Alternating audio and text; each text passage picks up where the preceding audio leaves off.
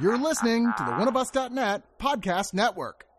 One of Us is a podcast and video network funded all but entirely by donations and subscriptions. We do accept pitches for audio-based or banner ads, but on a case-by-case basis. If you are interested in that, contact us at oneofusnet at gmail.com. With the amount of audio and video content we generate, it is expensive and extremely time consuming to keep things running. Please go to the webpage oneofus.net and sign up for a subscription at two, five, ten, or $25 and get a ton of bonus content. One of Us needs and appreciates all your support. This movie review also comes for subscribers at Time Lord level or above an uncut, unedited, longer video version of the review. Become a subscriber and check it out.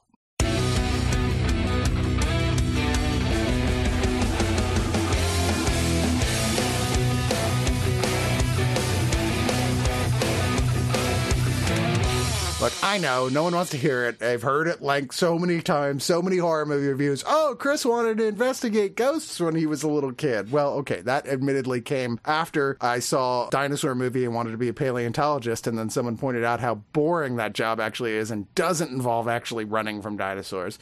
And then I wanted to be an archaeologist, but someone else pointed, yeah, that whole traps and fucking like running from like natives and things and finding like secrets of supernatural powers, that's not really a thing. I was like, oh, well, I don't want to do that. And then I saw this other movie and I was like, I'm gonna chase and capture ghosts. You're goddamn right, that's what I'm gonna do. And people were like, yeah, so far no one's had any real luck with that. I was really into paranormal stuff for a while, into ghost hunting, and the king of all the ghost houses was Borley Rectory in England. This particular series of hauntings took place in the late 19th century to early 20th century before it largely burned down a little bit before midway through the 20th century, but it was source of many good different ghost stories. It's often called the most haunted house in the world, and quite frankly, it's startling there aren't more movies specifically and outwardly about it. I mean, there's like two I could find. There's one called Borley Rectory, which is a apparently animated film about the actual stories that show the tales, and supposedly is great. I was like, oh, I'm gonna have to find that. There's another called like the Legend of or the Haunting of Borley Rectory, which is of course terrible. Nun with blood coming out of her mouth and that kind of shit. Okay, so all that being said, why are you talking about that before this movie, which doesn't have Borley Rectory in the title? In fact, it's called The Banishing, which is almost nonsensical why it's called that, but okay once you start watching this, Lorraine and I were talking another before another review, and we're like, "This is Borley Rectory, right?" It's like, yes, mm, no, it's more Kinda. like Borley Rectory was something you could copyright. This guy would have been sued because he just lifts what parts he likes and doesn't use other stuff. It's not the Borley Rectory story. It's more of like a nod in the direction of that. But if that's your thing, you might be interested to see it for that. For everything else, well, we're here to tell you that you might have some problems with, which surprises me because this is from director Christopher Smith, who's done two horror movies I genuinely love. He did the horror comedy Severance in 2006, and he did the twisty, cool, time twisting Triangle in 2009, which a lot of people have not seen. I'm always like, dude, check that movie out. It's so good. The Banishing plays with some of those elements, but only a little bit. This is more of, as I said, a gothic haunted house movie. Here to talk about it with me is Luane, Hey, how's it going? Melina, Good evening. scary, and Tessa. Howdy! Well, that was not what I was expecting. Sorry, I meant to offset Melina there. I'm just like Woody. Howdy, howdy, howdy. So, story here. What is happening in this particular film? Well, it stars Jessica Brown Findlay, who, if you watch Downton Abbey, which I do not, she's a woman on there, but I saw her going, oh, the list said, you know, a Keira Knightley type. I have that in my notes too as not Keira Knightley. I described her as if someone took Lena Headey and Rachel Brosnahan and spliced their genes, then you have her. She plays Marianne, which once again, if you know Borley Rectory, you know because one of the more famous stories involves someone writing on the wall, "Marianne, help me, which never comes up in this movie. So anyway, sorry, I'm bitching about something nobody else cares about. If you paid attention in the occultist's office, the name of it is Morley Rectory. They changed one letter. It's the early years of World War II. She is moved in with her reverend husband, Linus, played by John Heffernan, who basically spends the whole movie either randomly exploding into anger or jealousy or speaking in tongues, essentially. and ignoring her. So, like any pastor. Uh, Any marriage. Let's not say any marriage. Come on, I'm married.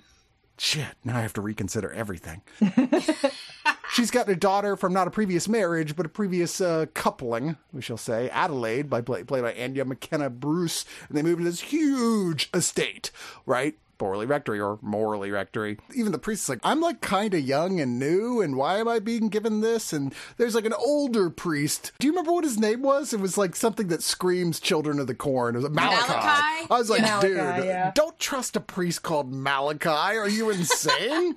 Who is like, you did really nice stuff. You took this fallen woman and you saved her. And we're all like, what is that all about? Well, that comes into play more as the story goes on. But either way, point is, the house built on the remains of an ancient monastery where horrible shit happened with monks that looked bad. I don't know. There's a bunch of shit going on here. There's a line that connects, however loosely, allegorically to the rise of hauntings in the house, to the rise of Nazi Germany, that plays out in a really unfortunate epilogue sequence that I'm like, guys, you're not creating the Banishing universe. I'm sorry really what I thought was the most interesting part of this, outside of very traditional hauntings, there's a mirror found in the parts below the house that we start getting into some of that triangle territory that this director is so good at doing and does cool stuff with here. And I'm like, why don't you just stay with the fucking mirror instead of going back to every old horror trick? That's kind of how I felt about everything in this movie, actually. All right, well, you have a kernel of a great idea pretty much every few minutes that you're introducing, and then you just fall back on really tired horror trick instead of actually doing something interesting with it. It's like we have creepy little kid, check.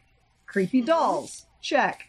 Intense harbinger, check. Creepy children's game, and a spooky mirror, which was, like you guys said, the best part. And we didn't even say the other character, Harry Price, is based on the actual paranormal investigator from real life at Borley Rectory, but very, very, very loosely. Very freely adapted. Played here by Sean Harris, who seems to have been given instructions to how to play this role from an entire other film by accident. He's like Ron Weasley playing Voldemort if the lines were all written by J.R.R. Tolkien. And hmm. he's the only way one Nailed who it. acts that way. and I'm like, and he's not a bad guy either. I'm like, he spends the whole movie thinking, is this is the next Mission Impossible, right? But no, like, you're not the bad guy. Why do you keep acting like the bad guy? The entire time I was watching him, I was like, he's playing this like he is the crazy psychopath. Whereas you've got John Lynch, who plays the older priest, and he's clearly the one who's the more sinister of the two in their intentions. No spoiler there. But he's playing it with so much more kind of like nuance and in a way where you're like, why, why do I feel like there's something more to him than the movie's letting on? And it's going to kind of gradually tell us a little bit more about his backstory. Yet he's supposed to be the villain and this other guy is supposed to be the good guy. And I was like, this just feels weird the way that the two of them are being made to play it. Didn't you feel like the film almost had its hands on something to actually say that was relevant, but instead chose to keep going back to this weird prequel to an Indiana Jones movie thing with the Nazis? I was- Yeah. What, what, what is that even there for? I know. It felt like it was brushing at stuff. Like it, it was almost going to tell us or show us something. Nope, just kidding. It's a scary boo again. All right, fine. You were talking about how this is telling the story of what is supposed to be the most haunted house in England. I only got that from like reading the notes on it from the screener, whereas when I was actually watching it, I was like, this could almost pass as like psychological horror to where all of this could just be pure hallucination. I don't really feel like there's a ghost aspect to it at all until the very end where they're just kind of like oh no no here's what it is and we're going to show you in the last 10 minutes and it's all going to be through dialogue exposition. It's not going to feel earned at all and i was like where did this even come from All right, so I kept comparing my head to The Conjuring and why The Conjuring does what it does really well, which is that it gives you lots of time to really like this family and get to know them, and each one has their own personality. This movie just kind of drops these people right in the middle of the situation. Nobody is given much characterization other than exposition about their past. We don't see details of who they are as just the way that they behave, things about them that they like, things they do. They never seem like real people, they just seem like props. When you were talking about it being psychological versus supernatural until light gets backloaded and then it you know it gets into the whole thing. that's the word They almost go out of their way to try and force that on you by telling you how unreliable the characters are going to be because everybody makes comments about the mother, Sinner, and all the other garbage.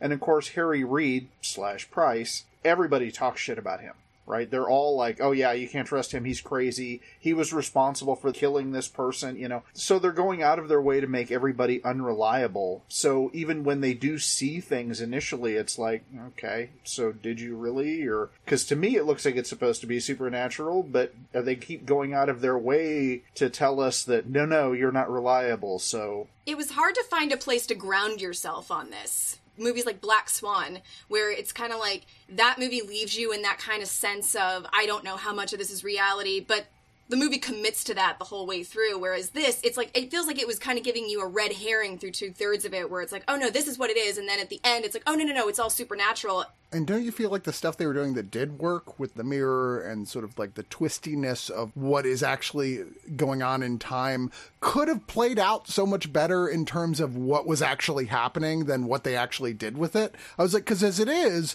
it's just a stunt. You know, it's not really super relevant to what's happening. It's still just a pretty standard haunting that has thrown that in as a cool stunt that's part of it. Well, wouldn't it have been more fun if that was the on some level and the what was happening with this thing and that the multiple times and existing in multiple places was part of the reason that we were seeing things and events were happening, but it's, it's not really. It's just a thing the guy got left over from Triangle that everybody liked and went, oh, it's cool, let's do that again. I liked it more in Conjuring 2, where there's that brief scene where Vera Farmiga's character goes down into the basement and she goes into the mirror and the mirror starts moving differently and then she turns around and then the creepy nun is there and then she turns back around and then the nun's coming through. The way that they even set up that shot in this one so resembled that. I feel like this guy just took notes on that movie and was like, all right, well, we're just going to put this here and people are not going to notice that. I'm like, well, everyone saw that movie. So yeah, we definitely noticed. Yeah, I felt the same way about the occultist as well. I feel like there could have been a really cool character there, but they didn't know how to like gel it to where it made sense. It's like you have this fantastical, over the top, flamboyant occultist who's trying to like tell everybody about what's going on in town, and just yeah, it just didn't land. There's a lot of things here that were really close. And I really like the triangle. I saw that one, and at the end of that film, it, it left me thoroughly creeped out, which doesn't happen often. So uh, I had high hopes for this. I was a little disappointed. I mean, it looked great. Yeah, it's very well shot. Oh yeah, it's Yeah. amazingly shot. Feel like there was a lot of like bass that was kind of loud throughout. Like they mixed it weird, like the dialogue versus like this weird like low humming. There was one bit where I really noticed the humming and I realized what it was. They're covering over a sound design thing that they're doing. Because there's a scene where the lead is chasing herself. The lead version of her doesn't make noise when it runs. There's no sound on the floor. But when she runs behind herself, she makes noise. You can hear the tapping, but that hum neutralizes what's going on. So it doesn't sound like they just cut the sound. It gives it a background ambience. At least in that scene, there are a few other places though where it just seems to be there, but it's not like an element of the story. Like, what is that sound? It's so Yeah. weird and mysterious. Wow. I did like the score from Toydrum, though, that also did another horror film I liked, Prevenge. I did Oh, like the score. Yeah, it was very eerie. But Tessa, why don't you go into your final thoughts? This has a lot of nuggets of something that could have been better. And even like the moral we have at the end of the story is a phrase that's been said a million times that I feel like it's not really anything new. I won't give it away, but they have like this thought or moral at the end that the, the husband says the church, she finally gets it. And it's just kind of like, okay, cool. Yeah, we've heard that quote like a million times. It just didn't really blow my mind, I guess. I'm probably going to give this maybe like 5 out of 10. What time is it, Mr. Wolf games? I had never heard of that. I was like, it's just tag, basically, but I was like, oh, that's the British tag. Okay. The clock, the time, is the number of steps you take. I literally had to look it up. I'm like, is this a real game? Yeah, it's got its own Wikipedia page and everything, so. Yeah. My sister used to play that game when she would play soccer. It was supposed to be sort of like instead of running suicides, they would have you like run towards the coach with his back turned, and then when he would say it's dinner time, then as close as you were to him, that's when he would chase you, and the first to get tagged would be out, and he, she, they'd have to join them. It's one of those like fun gym games that you play. Because the first to get tagged would be in therapy for years afterwards. So, Yeah, in this movie, yes. uh, Luane, what's your final thoughts? It's okay. It looks good. It mostly sounds good. Visuals are fine. Performances, I can't decide if the performances are good or not because I can't tell what's choices, what's direction, and what's just the writing. And that's the part that feels kind of the weakest for me is, is the writing because the story's not clear. It doesn't have to have, spell everything out, but it does have to sort of make sense, at least within its own world, and I'm not convinced that it does. And that little epilogue you were talking about at the end, I'm like, really? Of all. Uh, I don't know. It's not terrible. I'm gonna go watch the Triangle now because that's apparently way better. It's just Triangle, by the way. There were a couple of interesting quotes in it, but I'm not gonna get into those. And I talked a little bit about the chasing scene because that was sort of interesting. But at the end, it's 2.5 out of five creepy monks. Melina? To quote Mystery Science Theater, it's like they have two servings of tension that they're trying to stretch out for seven people. Because what we haven't said this whole time is whether or not this actually succeeds in being scary. It doesn't. It really doesn't. There are, like Tessa, you were saying, bare bones of a good movie here. There is some stuff that they introduced that I was really excited for them to play with. I mean, I was sold by the trailer, I was sold by the first 20 minutes. I was like, I can't wait to see where you go with this. It's such a cliche to say this at this point, but this is another one of those where I'm like, if you'd made this a miniseries and fleshed this out, this actually could have been really interesting and really fun, and we actually could have gotten to know these people so much of what would have made this good is missing, which is character interplay and fleshing out character backstory. All of that should be here to make all of these little points of horror worth something, make them significant, and it's not. I was left so utterly cold and disappointed by this because I thought, yeah, there's so much here that could have made for a really scary and actually something with a lot of subtext. But again, it's all just so on the surface and it leaves you just thinking, well, I guess I'm just going to have to create a better movie in my head. So I'm going to give this 5 out of 10 upside down crucifixes there's so much stuff in here I think is good. It just doesn't belong in this movie structured the way that it is. All the performances are really good. They're just really poorly written characters. Sean Harris is knocking it out of the fucking park for a character in a completely different movie. Not this one. I like, he's the world's most pretentious paranormal researcher. I was like, did you accidentally read the page for Aleister Crowley instead of Harry Price? Cause that's what it feels like you're playing here. I don't know. There's so many confusing things. I just don't understand what you were thinking. But it's really well shot. Like I said, it's gorgeous looking. There's moments that work. There's a lot of good ideas here. And there's stuff that should have been left on the cutting room floor. They easily could have cut out all almost entirely the Nazi subplot, and it would have been a better movie for it, quite frankly. Because it just leaves you shaking your head, going, "What the fuck is that even about?" Because it certainly doesn't fit very tightly as an allegory here. No. Anyway, it's okay. I, I certainly encourage you to see other films by this director, but The Banishing is not one of the stronger efforts from him. I'm going to give it five and a half out of ten nuns that are like, "Hey, my part was cut entirely out of that film." well, Marilyn Manson's not getting much work anymore, so.